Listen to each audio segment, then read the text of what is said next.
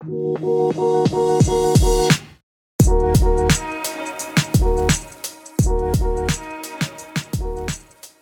morning, good afternoon, good evening, whenever you're listening to us, and how you're listening to us. Thank you for making the sports and the world podcast part of your day. I'm Ladarius. And I'm Chris. Hope all of you are well and safe out there. And how are you, my friend? Uh, I am. I'm definitely better than uh, Mike Evans' agent right now. Mike Evans' agent happens to represent UFC fighters or professional wrestlers, then then I might be in a good situation. yeah, that's that was something. But yeah, speaking of fighting and combating, college football games kind of got the UFC kind of treatment over the weekend. And a couple of games, you know, a couple of marquee games, but all in all, just felt like a teams just took care of business. But so we'll start there with college football and just get some of your thoughts on the week that was. Ah, man, you know what? Um, this is one of those weeks there wasn't like a ton of great games, but there are definitely some decent ones. Uh, one of them being the Georgia South Carolina game, uh, the massacre in Columbia, I guess is what we'll call it, because that one was. Uh, if you were a, a Gamecocks fan, uh, you definitely had a hard time watching that. If you were a Georgia fan, you probably had a pretty good day. Um, uh, you know, the final score is 48 to 7. Um, you know, it was, it was 24 0 at halftime. They came out and put another 21 points on the board uh, in the third quarter. And then South Carolina finally decided to show up the game late in the fourth. Um, you, you, look at it, you know, Stetson Bennett went 16 for 23, 284 yards in the air, two touchdowns, most importantly, no interceptions. Uh, and then the backup Carson Beck came in uh, when when Bennett got bored, threw five for six, 55 yards with another touchdown. Uh, you know, Bennett also ran three carries, 36 yards, one in for a touchdown. Uh, and he also led Georgia in rushing. Uh, and then the leading receiver, of course, is Brock Bowers. Uh, I guess they just didn't bother covering him or didn't want to or didn't know how to, or they're boycotting man on man defense because uh, they let this kid get 121 yards on five receptions uh, with two touchdowns and free math wizards. That equivalates out to 24.2 yards per catch. Ouch. If you're South Carolina's defense. Um, you know, Georgia is definitely uh, steamrolling, isn't even the word uh, for what they've done to teams thus far. Uh, score wise, I know you you had some stats you wanted to, to pop up, so I'm not going to steal your sunshine on that uh, let you let you handle that part. But uh, that was a uh, that was a difficult game to watch if you were a uh, if if you were a South Carolina fan. Uh, you know, it just shows the competition within the SEC. Uh, and it's any, any given week, something like this can happen. Some other games that were, you know, pleasantly entertaining to watch. One in particular was the Miami Hurricanes and Texas A&M. Uh, you know, that game it was a low scoring game. It was uh, 17 to 9 was the final score. So Miami struggled to find the end zone. I guess they were too busy looking for their turnover chain or turnover rope or purse or whatever gimmick they got going on this season. Uh, but, you know, I mean, the, the quarterback uh, for Miami, Tyler Van Dyke, he went out and tried. You know, he threw 21 for 41, 217 yards. Uh, he did not put any of the end zone, but he also didn't turn any over. So that's a uh, that's a plus side. Uh, on the other side with Texas A&M, Max Johnson threw 10 for 20, 140 yards uh, with a touchdown. Definitely a little bit more of a defensive strategy. Um, you know, hats off to A&M. They definitely bounced back. They've had some some uh, interesting games this season. Uh, you know, they kept Miami out of the end zone, and that is the key to winning football games. If you don't let the other team score, uh, that's that's usually my uh, my key to success for anyone trying to to win in the sport. Um, you know, then you look at some of the other ones. Uh, you know, Texas played uh, University San University Texas San Antonio. You know, blew them out of the water. Uh, Arkansas and Missouri State. Arkansas was having a rough time on that one first half. So I'll see if Woo Pig Sooie can uh, can hold on to that. Um, Oklahoma State played Arkansas Pine Bluff, blew them out. Uh, Penn State Auburn. You know, that, that was a pretty solid game. I think Auburn is having some rough days. Uh, Michigan played UConn, you know, 59 to 0. So I think that uh, kind of just we'll just leave it there. Uh, you know, and then circling down the, you know, the game, of course, naturally we're going to talk about is uh, USF in Florida. Um, I, you know, I've already seen stuff online. The the fired Billy Napier bandwagon has already officially started uh, circling the uh, the encampment. Um, you know, this is a game Florida did win. Uh, it was 31-28 but this wasn't a game that should have been won uh, in the manner it was. It was it was a rough game to watch if you were a Gators fan. Uh, you know, I was I was actually watching this. I was flying back home Saturday night, and uh, the flight attendant asked me if I was okay because I probably looked like I was having a stroke sitting in my seat watching this game. Um, yeah, but you know what? The the issue is you look at the numbers. Uh, you know, uh, Gerry Bohanon, he played a heck of a game. Uh, you know, he threw for 116 yards, but he did throw uh, two interceptions. Uh, he did put 102 yards on the ground. He's a very elusive quarterback. Uh, if you remember, uh, this kid came from Baylor. Took the, and, and Ladarius, correct me if I'm wrong. He he took the Baylor into a into a bowl game last year and won against a pretty significant team, didn't he? Uh, that's correct. Yes, he did. Yeah, yeah. And then so Baylor, you know, gives him the "it's not you, it's me" breakup letter, and so he uh, so he strolls his ass down to South Florida and or you know, I guess West Central Florida, what we'll call it, over over to Tampa, and uh, joins the uh, the Bulls and has himself quite the game. I definitely think he got his name out um, playing a stout defense like Florida, and and almost winning. Um, there was a lot of issues with that game on both sides of the ball. South Florida had a very hard time uh, stopping Florida's front line definitely had a hard time reading the uh, the backfield, the corners, and the safeties. Uh, definitely some balls got hawked.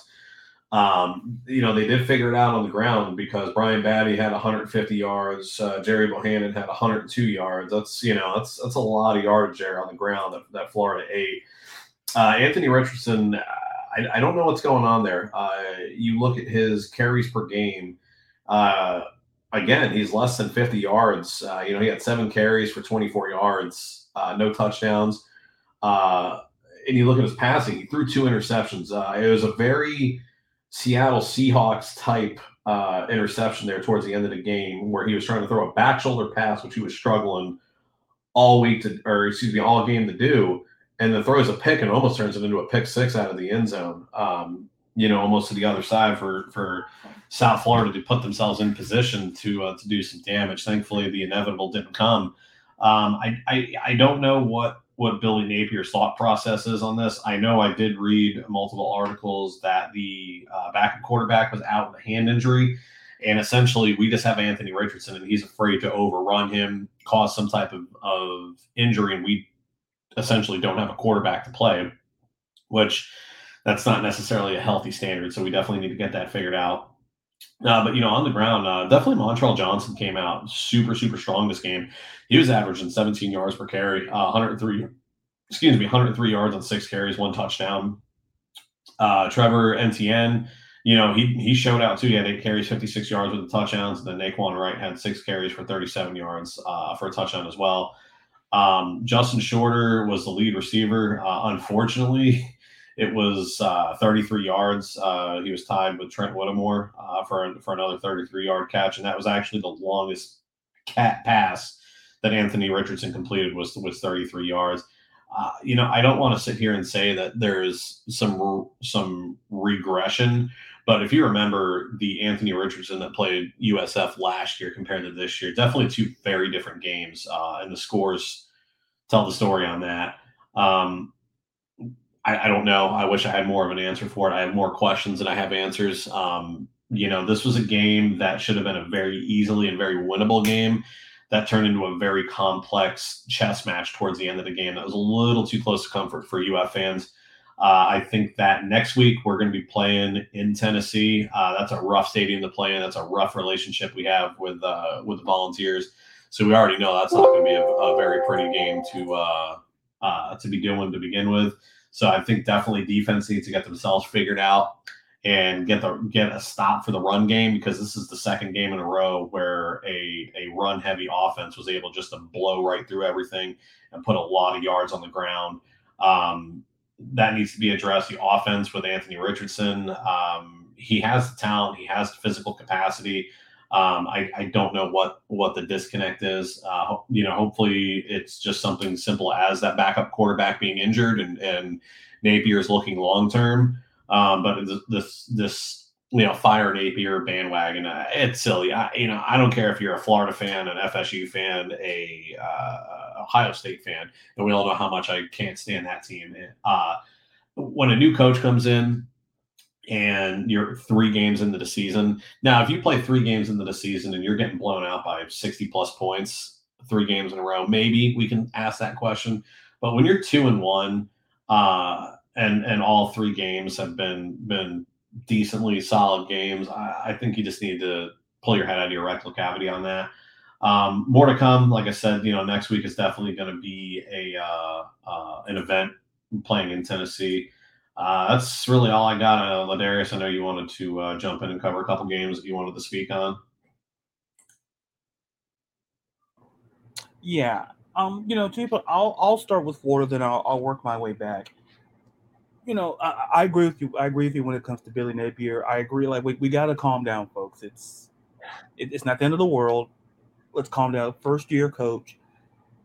You know, ideally the offense definite issues to fix. And going into Neyland Stadium, you know, this coming up weekend, next weekend, it's gonna be it's gonna be interesting. But you know, I, I want to circle back to a couple of games. I want to circle back to to Penn State and Auburn. Now, we I'll just say one of us on the show has has beef on in the streets with with the Big Ten. I'm not gonna say which one of us is that person, what I will say is that it's not me. Now, but when I look at Penn State, you know, under James Franklin, this was their 11th game under him, where they've thrown for less than 200 yards, but more than 200 yards on the ground. And they're 10 and 1 in those games.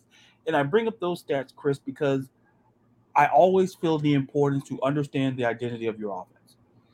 This is where we'll, we'll we'll we'll kind of get to that when we get to the Cowboys because I've said on this show many times where certain teams benefit better when you run more, pass less. And I understand certain game situations that changes, but sometimes defenses will try to force you to the opposite way. But as an offense, if you stick to what you do, you'll come out on top. And Penn State has done that. You know, they did that in this game in overwhelming fashion.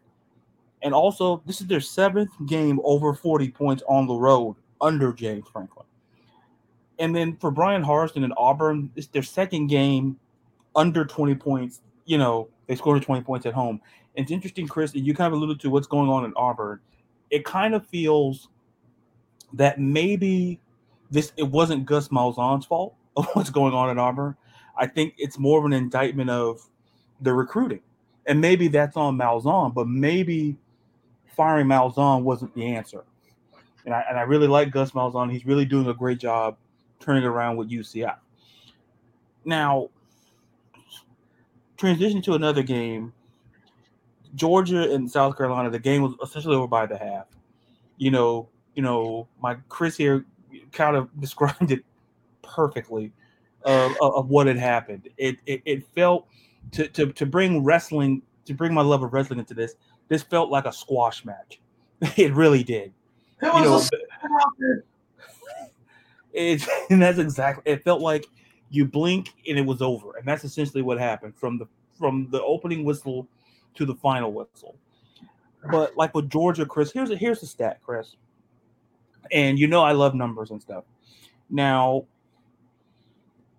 since 2016, when Kirby Smart took over, how many games has the Georgia defense allowed less than seven points. And I'll give you a margin of error of five. Less than seven points, and he took over uh, in, in 2016. Uh, so let's see here. So you've got minimum 12 games a season. So you've got 12 times six. That's 80. Hold on, I'm doing some quick math here, folks. Uh, uh, that he's had less than seven points scored. I'm going to say 13 games. 13. if you take the number that you had, Chris, and you multiplied it by two, Yeah, you would have been correct. Jesus Christ. 26 games where the defense has allowed less than seven points since 2016. That's tied for the second most such games. We all know who number one is. That that school in Tuscaloosa with some guy named Saban who has Nick 29 such games, and off and tied with Clemson in that same stretch. And you talked about Brock Bowers, five receptions, 121 yards, two touchdowns. His fourth game with 100 reception, with 100 yards receiving and two touchdowns in a game. Nice. Like here, here's the thing. Here's the thing, Chris. You know, the the word rebuild is not in the lexicon at certain programs, and Georgia's one of them. All that NFL talent that went in the draft kind of, you know, like, oh, well, Georgia's going to have a down, a down year. No, they're doing a great job. And what's worse is, is that Chris, you look at their schedule; it's a pretty favorable schedule. If you look at Georgia's schedule, literally they don't play. They don't play Alabama. I believe they don't play Ole Miss. Or- so- it- it- it's an easy path to the SEC championship game there. Yeah, no, they, they do. I mean, uh, you know, they've got uh, Mizzou, Auburn, Vandy, us, yeah, meaning the University of Florida, Tennessee, uh, and Kentucky, and of course, they you know they wrap up uh, with Georgia Tech as a rivalry game uh, Thanksgiving weekend. But yeah, I mean, essentially, they have two definitely solidified games. One with Kentucky and one with us you know, the thing with the Florida Georgia game is no matter how great one team is over the other, Mhm. because of that rivalry, you and that whether it's Florida, Florida State, Florida, Georgia, Michigan, Ohio State, uh, uh, you know, Florida State, Clemson, you know, you name it, you throw that that that matchup out there. One team could definitely have the favorability, and the other team could walk in and just mentally cripple the the the team that they're supposed to win. If you remember, a couple of years ago, uh, Georgia was slated to beat Florida by by double digits Mhm. and it was actually the exact opposite. We just came in and kicked Georgia north to south, south to north, east to west, and all directions in between without remorse, without an ounce of remorse.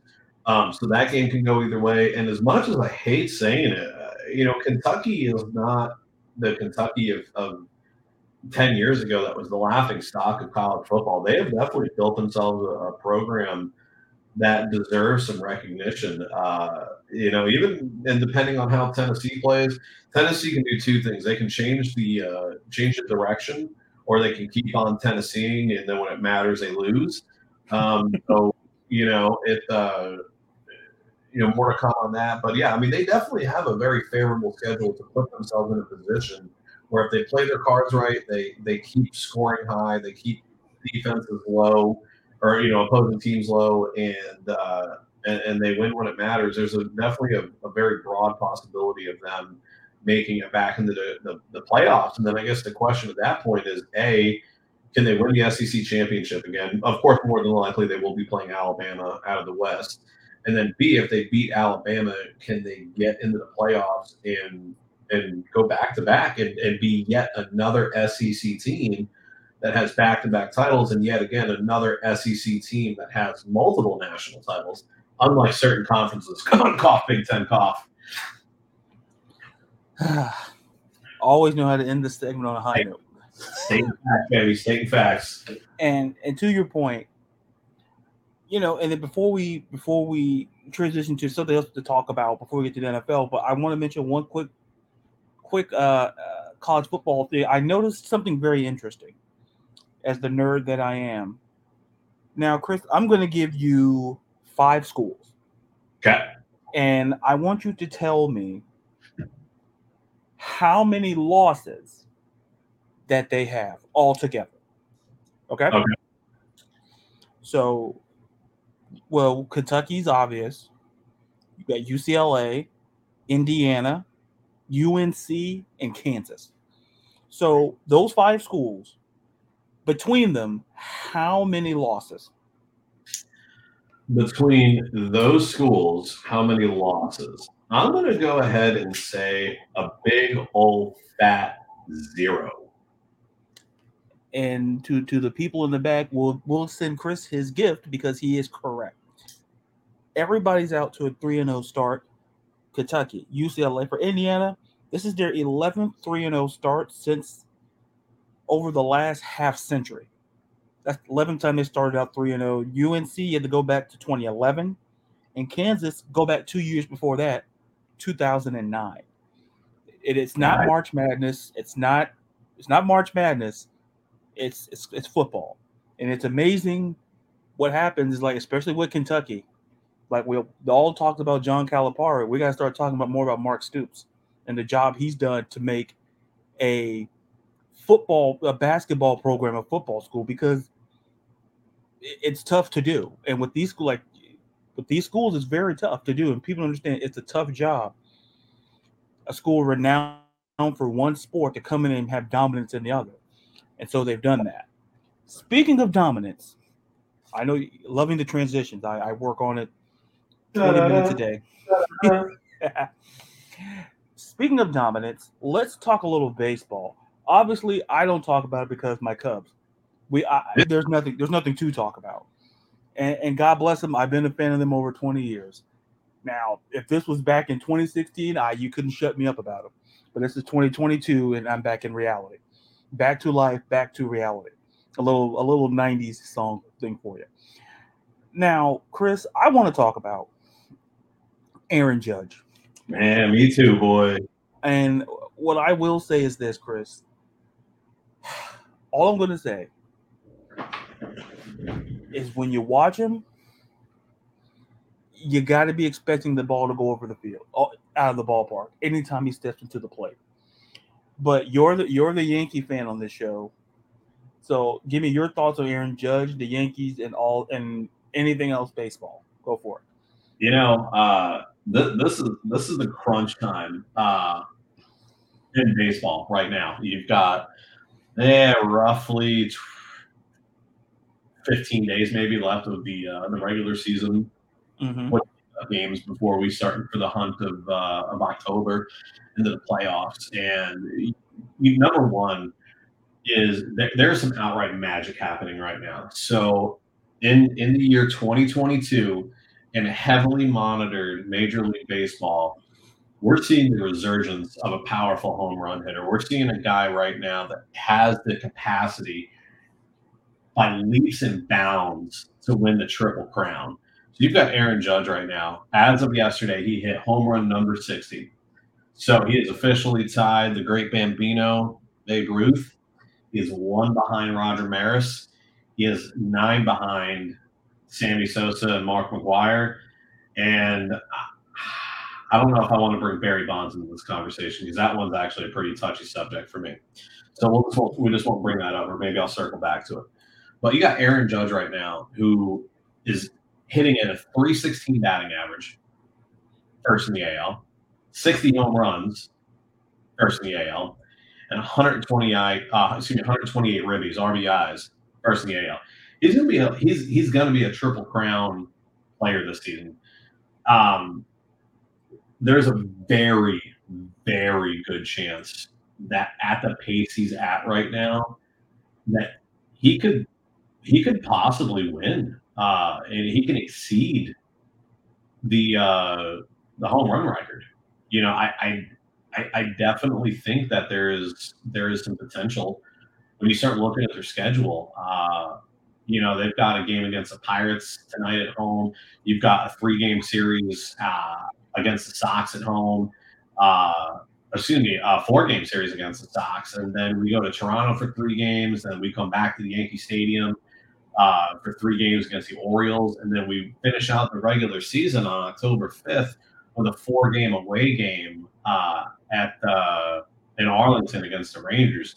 So here's the thing: Camden Yards has a short porch. Yankee Stadium has a short porch. Uh, Fenway Park has an incredibly short porch right here.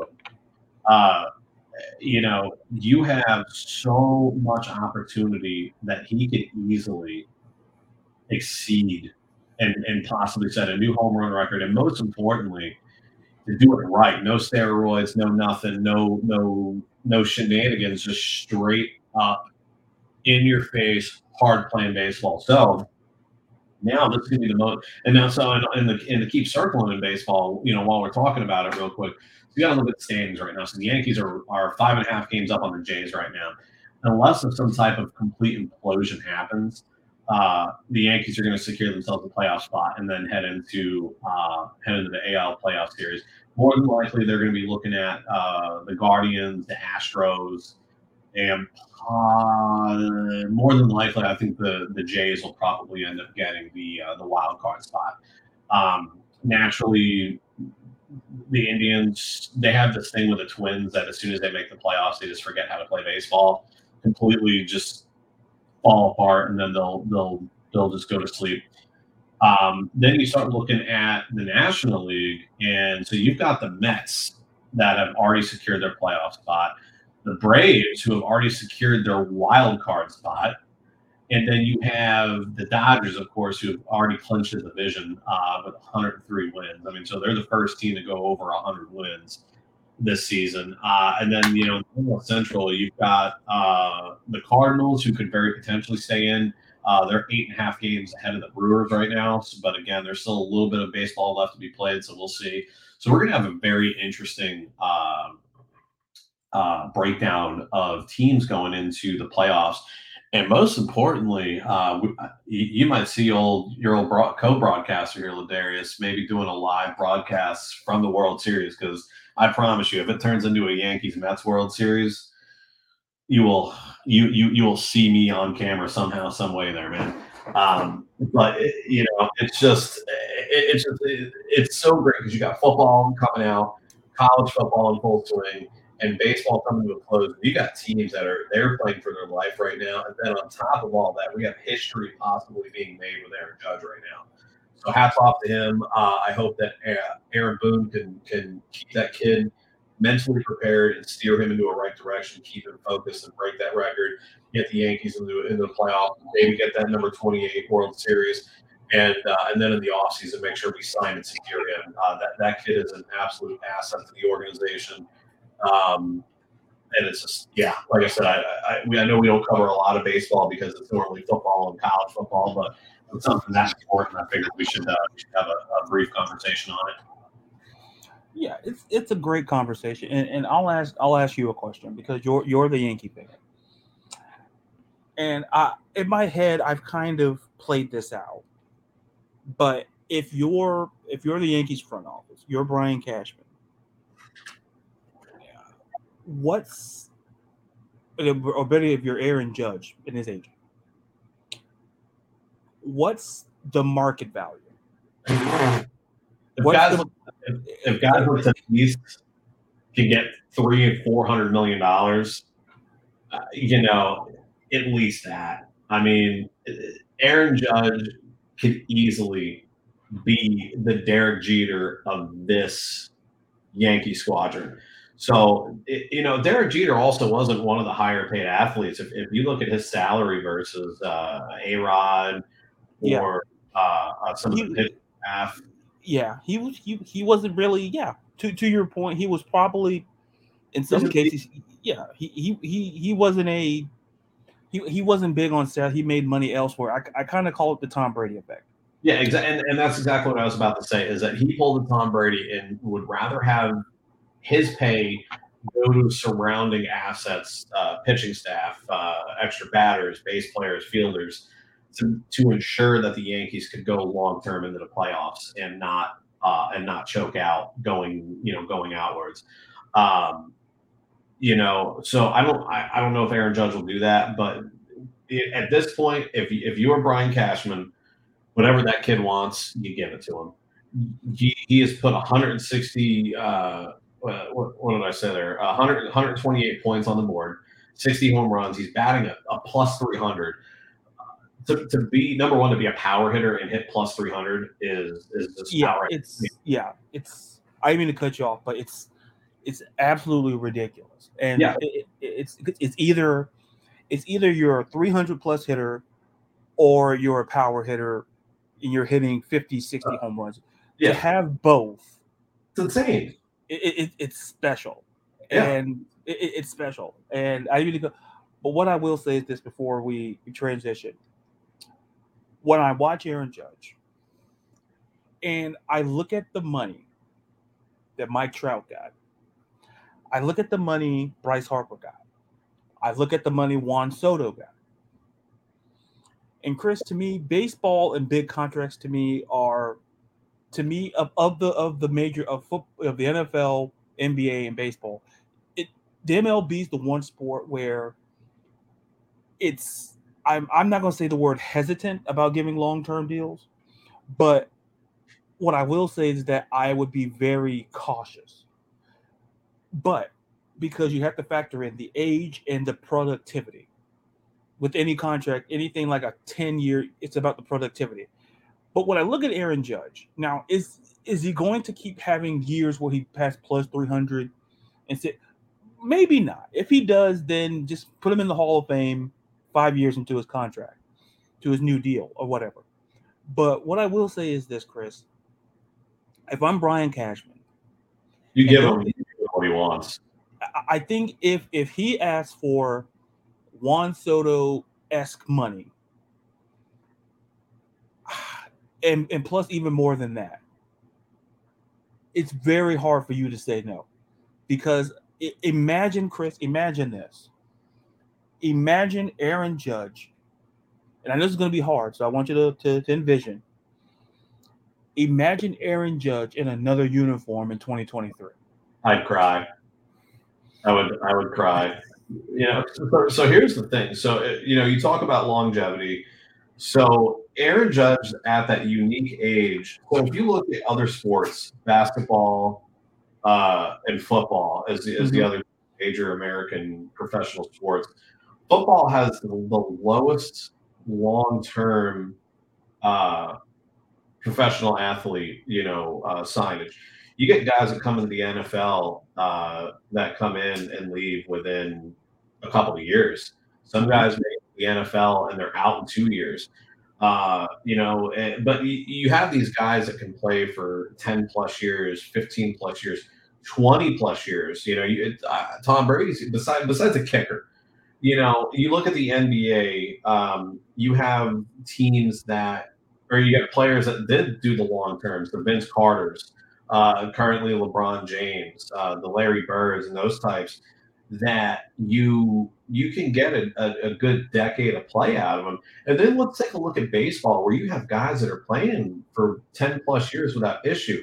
Now, a lot of people argue that baseball isn't a physical as a physical sport as basketball or football, and I will agree to that. Uh, baseball players are not running full speed 60 minutes a game um, they're not hitting each other on purpose for the most part. Uh, you know, they're not sprinting up and down a basketball court for, for 48 minutes a game.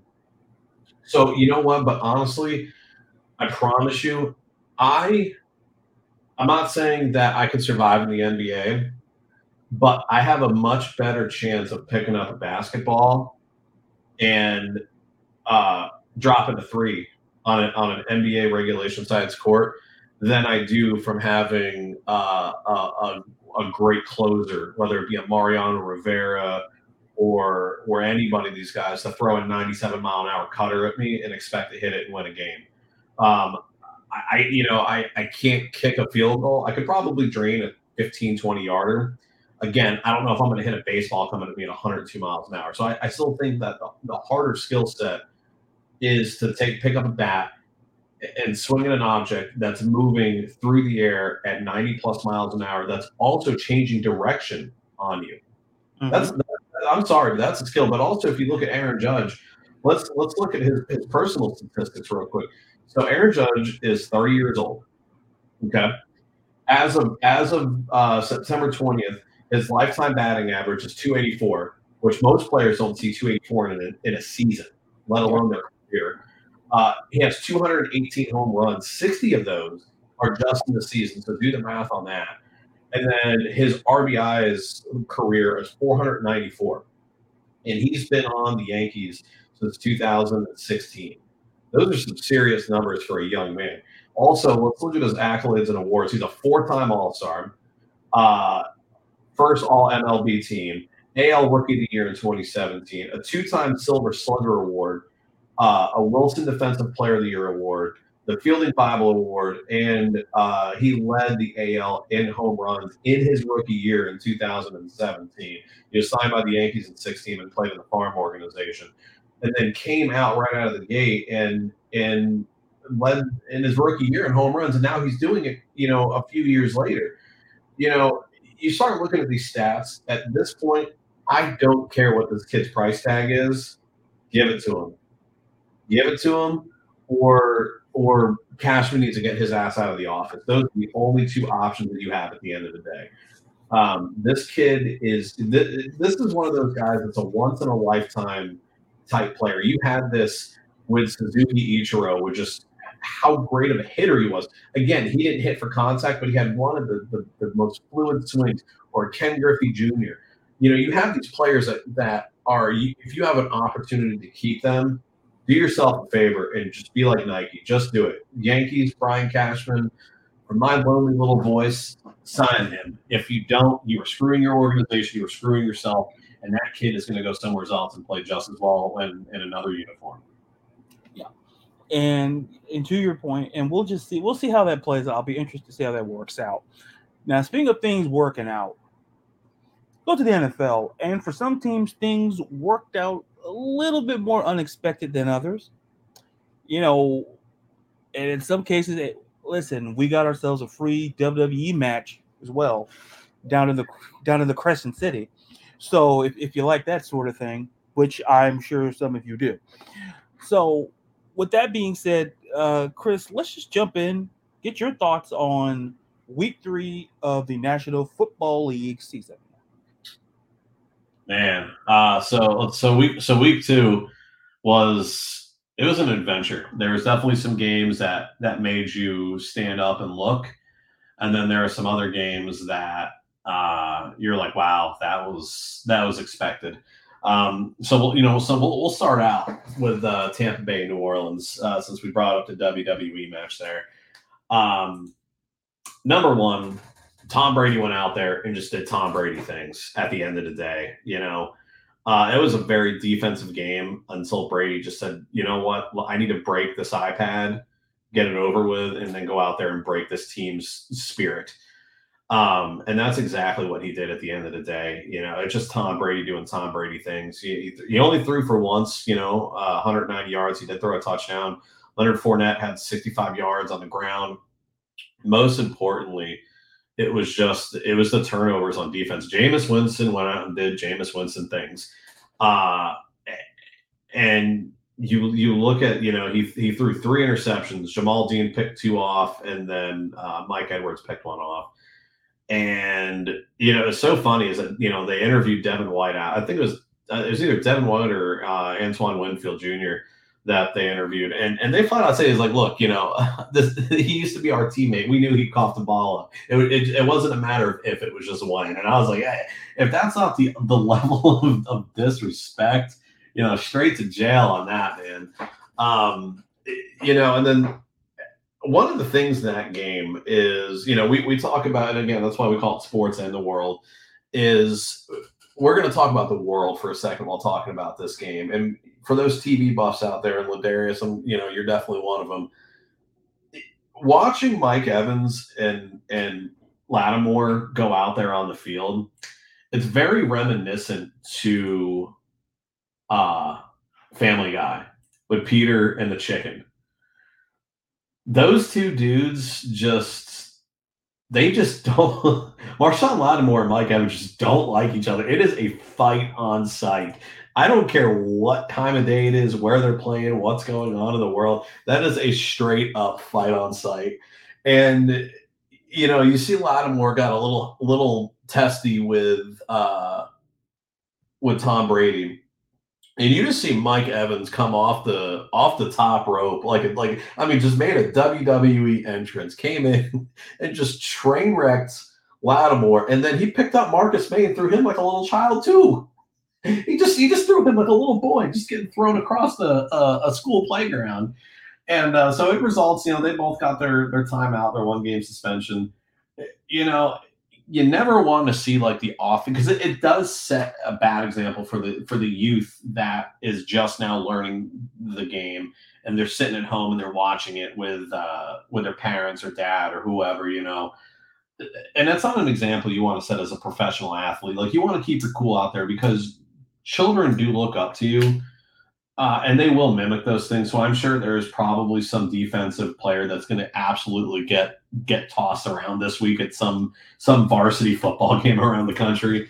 But uh, you know, it uh, uh, it was just it was a fun game to watch all, all around. You know, and I'm I'm just I'm just happy to see that. Uh, that Tampa Bay walked out on that one. Jameis Winston did Jameis Winston things, and uh, all all is all is well.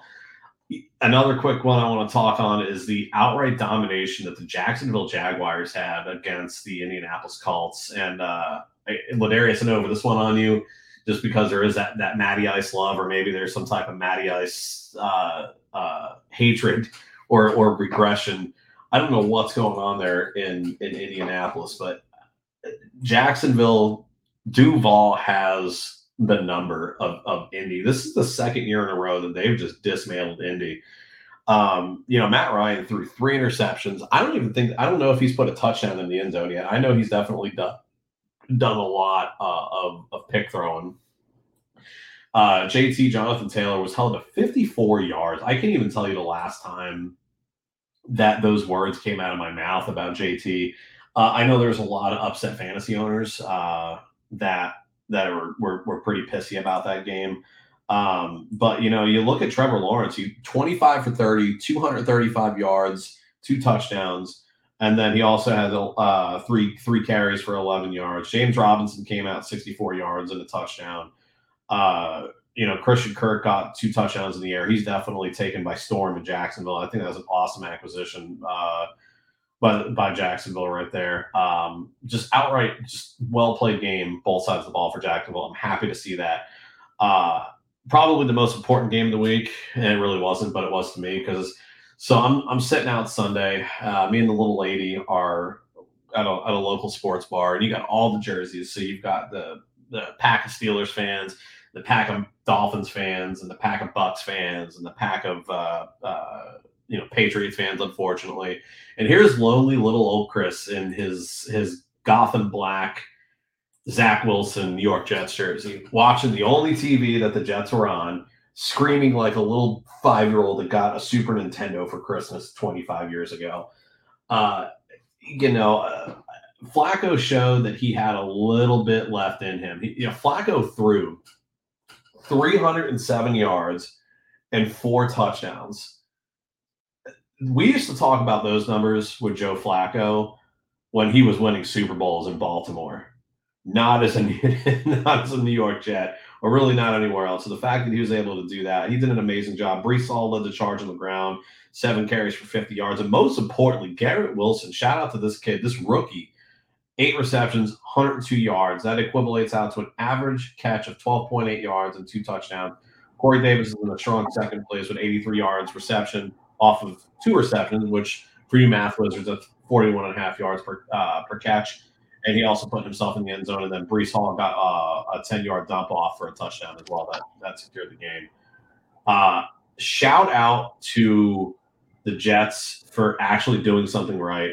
Cleveland, well, they just went ahead and Cleveland themselves, and just like they always do. And I'm not shocked on that. I'm happy to see the Jets win it, though. I, I know most people don't care, but I at least wanted to touch on that. Um, definitely the game, and I, uh, a couple of them that, that I'll that I'll, I'll talk and then I'll, and I'll pitch it over to you, Ladarius. Uh, the shock in Kansas City. So I was actually in Kansas City uh, for Thursday night football. Unfortunately, I could not get myself tickets, so I was very sad about that. But uh, definitely the look on some Kansas City Chiefs fans the following day were, were kind of funny. They almost dropped the ball uh, with the Chargers. Justin Herbert, uh, more to come on that. We're going to see how that plays itself out. But the Chargers definitely gave the Chiefs a, run for their money. Patrick Mahomes did what Patrick Mahomes does, and he put the game on the shoulders and, and carried it right in there. So hats off to them. Uh, the Bills outright massacred uh, Tennessee. On on Monday night. That that was it was one of those things. Uh, you know, we'll we'll just use the UFC as the uh, as a punching bag, I guess. It was like a fight where the referee should have just stopped it, but the, and the other guy's just getting continuously punched in the face, and he's not even guarding himself. I mean, what a poor display of of play by Tennessee. You know, Ryan Tannehill threw two interceptions, did absolutely terrible. Derrick Henry didn't even break 30 yards rushing. He averaged 13 carries for 25 yards. It's 1.9 yards per carry, and he got one touchdown. Uh, the Bills, on the other hand, well, Josh Allen threw four touchdowns and 317 yards. They didn't do a lot on the ground, but when you have airmail delivery of Josh Allen capability, you're going to do it. Stefon Diggs, 12 receptions, 148 yards, three touchdowns. Uh, you couldn't ask for a more flawless play. So that's two weeks in a row that Buffalo has just came out, and, and we'll even call it Mortal Kombat, just a flawless victory. I mean, that was a straight up fatality of, of what happened there. Uh, Kirk Cousins went ahead and Kirk Cousins himself uh, playing playing prime time. If he is playing Sunday night or he is playing Monday night, Minnesota just prepared to catch the L. It is his kryptonite. He he just cannot do well. I mean, Philly came out prepared. Um, so I mean, for, I'm not discrediting the Eagles at all. Um, you know, they, they came out and they did business. Jalen Hurts threw for 333 yards, threw for a touchdown. Uh, he also ran two in by himself. Um, and then you know, and then Quez Watkins was the uh, the lone receiver for the touchdown.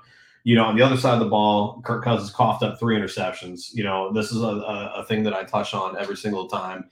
Is you throw picks, you throw interceptions, you are going to lose games. Uh, and for God's sake, Kirk Cousins, learn to play under the lights, dude. Like real talk right now. Please, for the love of everything good and holy and cheesy, just stop sucking, man. Like you do so you came out and straight blew Green Bay away. Like it was it was a it, it was a scary game to watch because you just straight train wreck Green Bay and then and then you you play the Eagles and and this like Kirk Cousins, come on, man.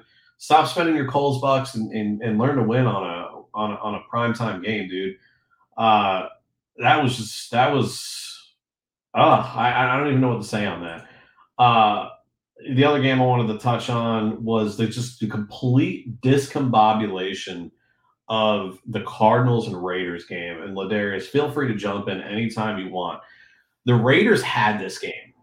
Yeah, Arizona, Arizona did. Sir, here's the game. Can you please take it and win? And and Las Vegas said, I don't think I will. Just like Captain America. I don't think I will. And then it was like a meltdown at the end. Yeah, it, it was. And, you know, if you don't mind if I interject, I'm just going to throw a couple of stats at you about the game. Now, the Raiders blew a 20 point lead. Chris, that's the biggest, and this is counting their time when they were in Oakland, going back to the time when they were in Los Angeles. Chris, it's the big it was the biggest blown lead in franchise history. Think about that. In all the years of the Raiders, that they were terrible. This was the worst performance. They blew a 20 point lead. And for the Cardinals, Chris, they scored 22 points in the fourth quarter and overtime combined. And mind you, in the third quarter, at the point they were, the Raiders were up 23 to 7. And everybody was popping bottles, and everybody it got real quiet after that fumble, and and then the game was over. That that game was a, a complete cluster, and and what I will say, I'll hand the mic back to you. What I will say is this: in the division that you're in, in some divisions you can get away with being to a slow start but when you're in the same division as the Chiefs and the Chargers, yeah, close game there. It goes to show you, like Chris, the, the Raiders are at the bottom of the division, and and all I was told was that this was a Super Bowl team. That's what I was told. That was that was in it was in the team meeting. That's that's what I was told. Yeah. That yeah. that we're going, we're, you know, you know, just win, baby. And yeah, it, it was a hard game to not only watch, it was probably even worse to be in person as a Raiders fan to watch that game. It was disgusting.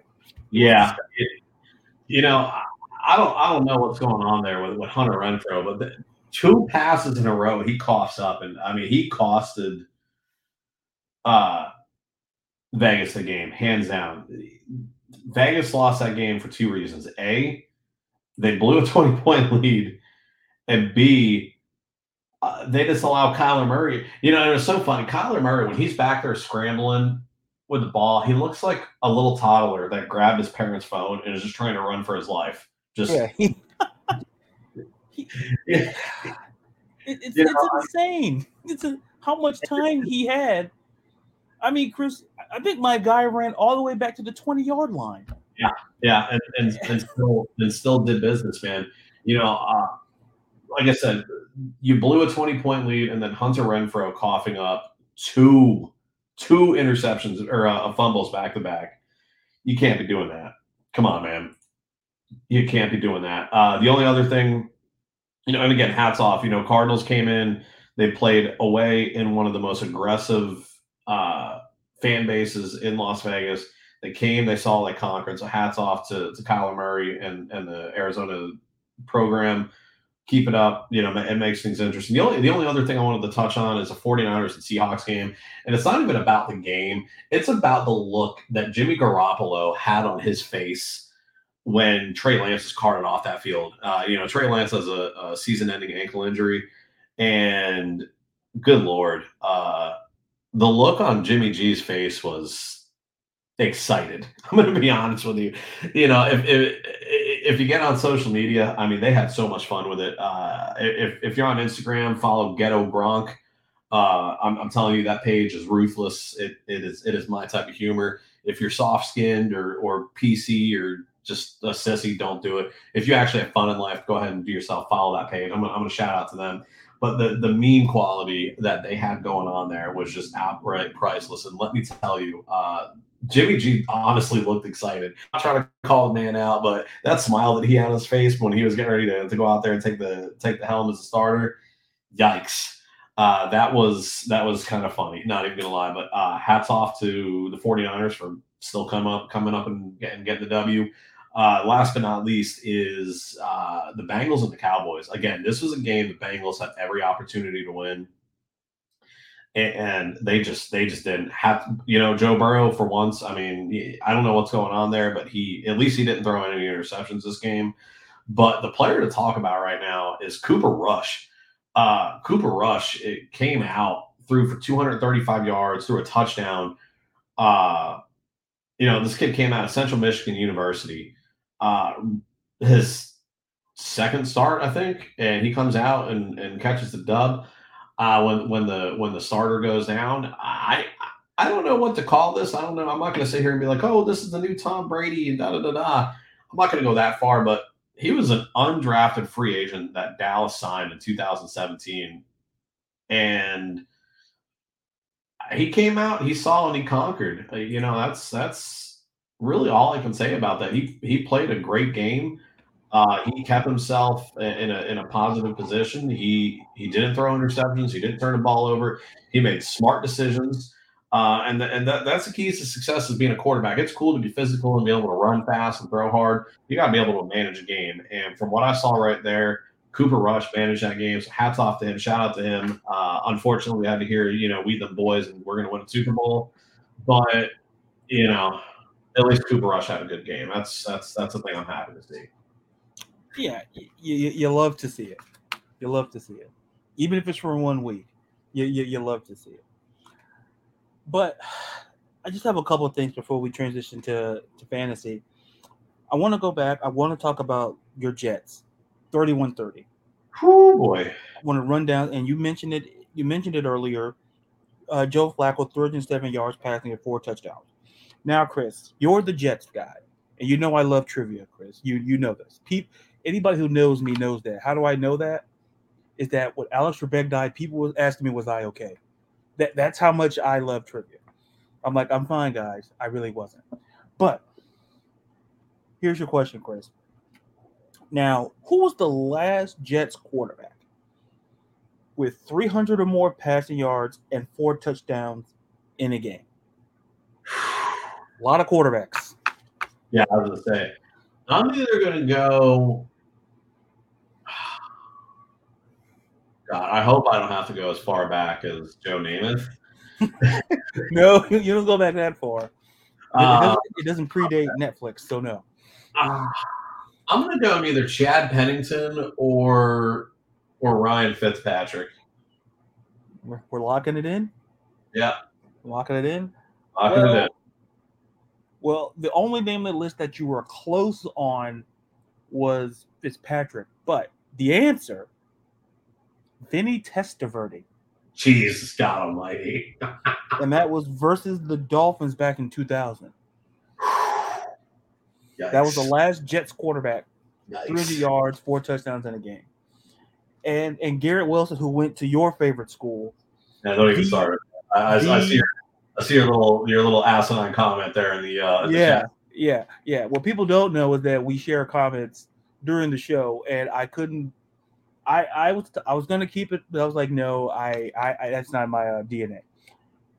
Garrett Wilson, eight receptions, 102 yards, two touchdowns, and I,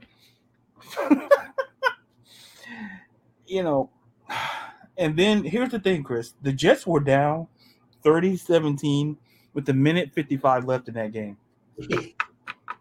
Probably one of the perfect onside kicks I think I've ever seen Yeah, and, and- in the NFL. and this is what I love about NFL Red Zone. When I saw it, I was like, "There's no way," because the percentage of get onside kick is not even it's less than twenty percent. It twenty percent in some cases more. Than, and when I saw and I said, "Oh dear, they could do this," and they did, and we all know what happened. But like I said, the only bright spot for the Browns, it seemed, was Nick Chubb three rushing touchdowns.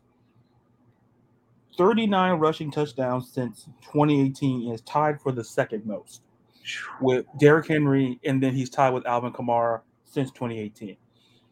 Now, as in the Chris Berman, you know, two minute drill, let's go to let's go to Baltimore, Chris. This this game was even was even more interesting. Chris. Yeah, I, I figured I'd let you uh, uh, cover that one. I figured you'd have some fun with it. So so Chris, they were down 35-14 entering the fourth quarter. And it was the second biggest comeback in Dolphins franchise history. For the Ravens, they blew the a 21 point lead, as I just mentioned. That's tied for the biggest blown lead in franchise history. Now with Tua, 469 yards passing and six touchdowns. Now, only Tua and some guy named uh what's his name? Ah, yeah, Dan Marino. Only two quarterbacks in franchise history that have six touchdowns in a game. That game was hard to watch. And and and, and I'll and I'll end the note on this if we transition. Is that there are a couple of two and 0 te- 0 and 2 teams.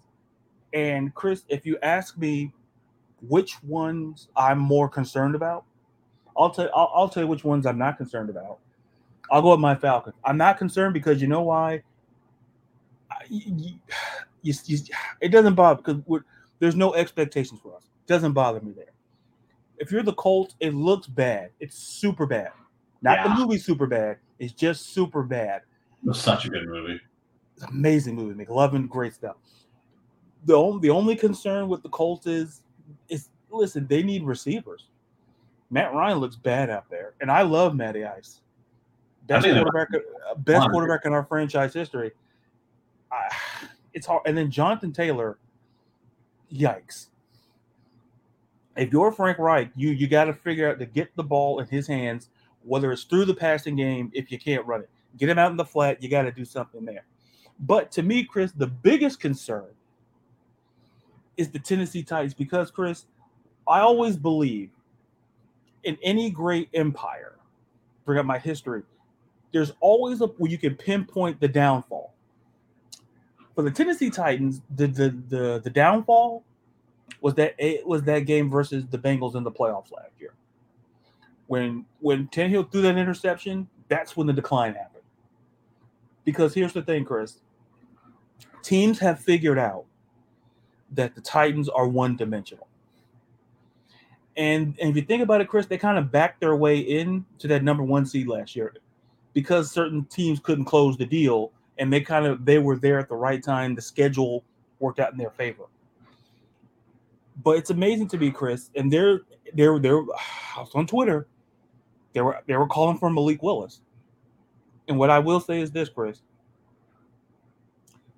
And it's the same thing I said when when we evaluated quarterbacks in the draft. To me, Malik Willis stuck out, and I felt that he gets in the league, he's a franchise guy. Now, I'm not saying he's going to replace Tannehill now. Well, maybe how this season goes, we don't know. But if you're Mike Vrabel, you're you're you're lucky you're in the AFC South. And you're in your position you are because I'll tell you what, Chris, if you were like if, if you were the Raiders, you'd be in worse trouble. Because the Raiders are in worse trouble because A, they have a divisional loss. Remember, they lost to the Chiefs in week one. I mean, excuse me, to the Chargers in week one. And then you you you pull out you blow a lead, preferably in the ninth inning, versus the Cardinals. You blow you blow the equivalent of a, of a five run lead in the ninth, and but if you're if you're the Titans, I'd be concerned because teams are figuring it out, and I like Derrick Henry, but want to because he's on my fantasy team. But golly, man, it's it's it's like that. But but so to recap, Colts, they're in the right division to kind of turn around. But if you're a Raiders fan, it's it's it's hard. It, it's you you you. I, and if you're tennis, like it's just hard all the way around. It would the Jaguars on top of the AFC South. That that's that's words that people didn't expect this season, but here we are. But speaking of things coming out of the way, let's wrap up the show with some fantasy. And you alluded to it, Chris, and I think it's a concern with some of the running backs, Jonathan Taylor and Derrick Henry, with fantasy value, because if you have those guys, it's it's looking rough in some cases unless you have a stout a stout workaround, uh, a stout roster to support those guys. But Chris, give us your starting system for week for week number three. Yeah, so week three, here we are, two weeks in. So we got some people two and zero, oh, some people one and one, and then you got some poor saps that are that are zero and two. Uh, I happen to be one of those poor saps that are zero and two right now.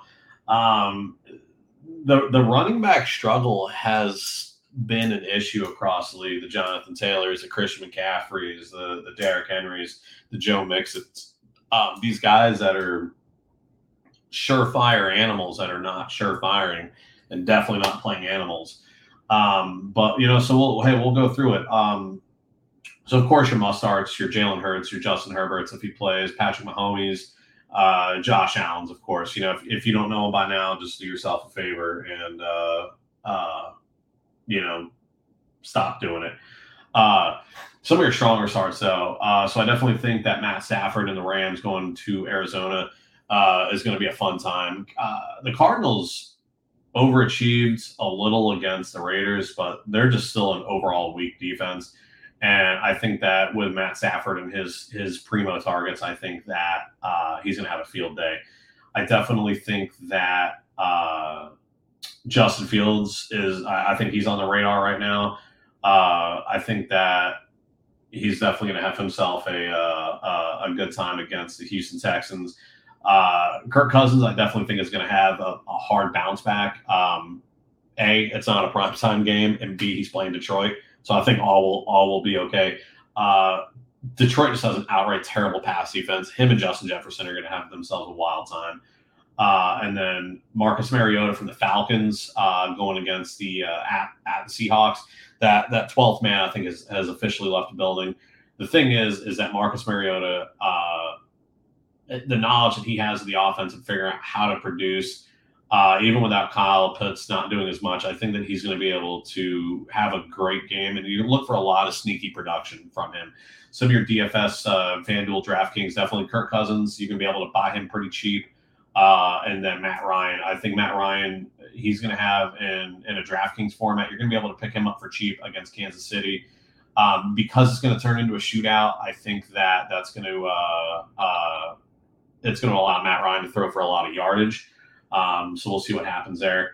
Uh, some of your weaker starters, uh, I think that Russell Wilson is going to put him on the seat uh, on the bench this week. The 49ers are familiar with how he plays. Uh, it's going to be a very physical game. And uh, I think that this is this is going to be another situation where uh, he's just not going to perform well.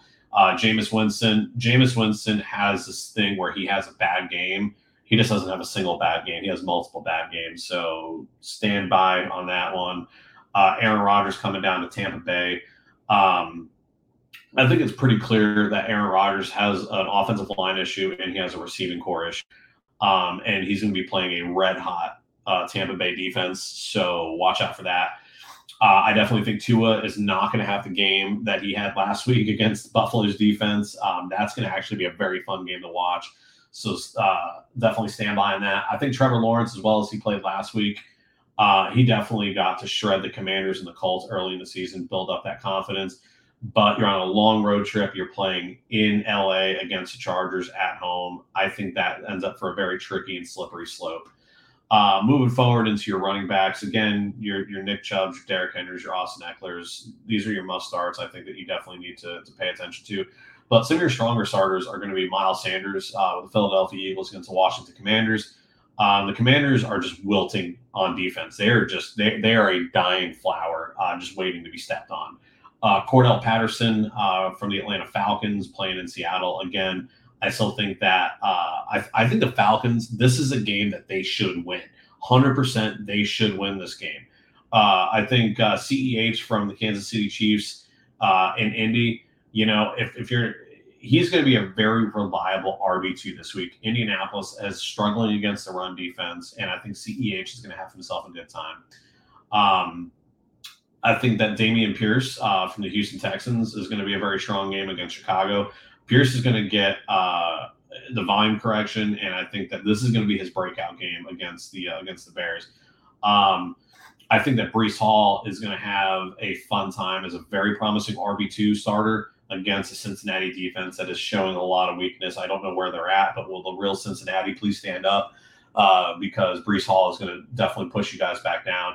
Uh, even though that I think Trevor Lawrence is going to have a hard time against the, the, the Chargers, I think that uh, Travis Etienne Jr. is going to have the best avenue. Um, be, they're going to be in a tight spot passing the ball, so I think they're going to try to, to, hold the rock and, and definitely move it and I think they're going to have a good time with it. Uh, for your DFS, DraftKings, uh, any of those guys, I think that uh, Dalvin Cook, you can be able to get him up tournament style for less than eight thousand dollars. He's just overdue for a big game, and I think the Lions' defense is going to allow him to have that big game. Same thing uh, with Joe Mixon. The Jets did allow, like you said, yeah, I mean they gave Chubb three rushing TDs. I think Joe Mixon has that potential as well. Um, I definitely think that um, it's going to be an overcorrection to take some of the pressure off Burrow, run the rock, get it moving. That opens up the play action. So I think Joe Mixon will be a, a definitely a solid one. Some of your weaker starters uh, that you might want to take a look at uh, Josh Jacobs against Tennessee. Tennessee does have a pretty solid run defense, but I think that uh, the the Raiders are also going to try to get more airborne against Tennessee because their secondary is not as strong either. So I think Josh Jacobs is going to have limited production. Uh, I think that uh, Damien Harris is going to have a hard time. Uh, his knee, he should be fine to play, but New England's rushing attack is definitely overwhelming, uh, and it's going to put Baltimore in a tough spot. Devin Singletary is is the the the Miami Dolphins traditionally have always had a really good run defense. So, and especially with how pass happy that that Josh Allen has become, uh, I think that Devin Singletary is going to see limited production run. And Cam Akers, um, I just I don't know. I don't I don't feel confident in him. Uh, I just he's he's still in my doghouse. I don't see him doing doing hardcore against uh, against Arizona. Uh, some of your week three wide receivers, your your Cooper Kupps, your Justin Jeffersons, you just those are your common starters. You should know them. Some of your stronger ones. So now I, I like I'm speaking heavily. You know, LaDarius must love me right now because I'm I'm speaking hard on his Falcons. I think Drake London uh, he's going to explain why he's the number one receiver. And I think that Seattle is the perfect reason why. You know, Kyle Pitts, who's in the, the season two struggles, and you have a Drake London who can come in season one, take kind of that load off of Kyle Pitts, and and really get out and go do some damage. I think that Allen Robinson uh, from the Rams is going to have himself a very uh, uh, end zone happy game. The reason why they're going to put uh, Cooper Kupp and max coverage and Allen Robinson's going to do his thing. He's going to slide under. He's going to have himself quite the game. Um, I think that uh, Amari Cooper is going to reestablish himself as a number one wideout um, against a, a, limited pass defense uh, from from Pittsburgh. And I think that with Jacoby Brissett, Amari Cooper is really his only option uh, about this. I think that DeVonta Smith is going to have himself a hell of a game against Washington.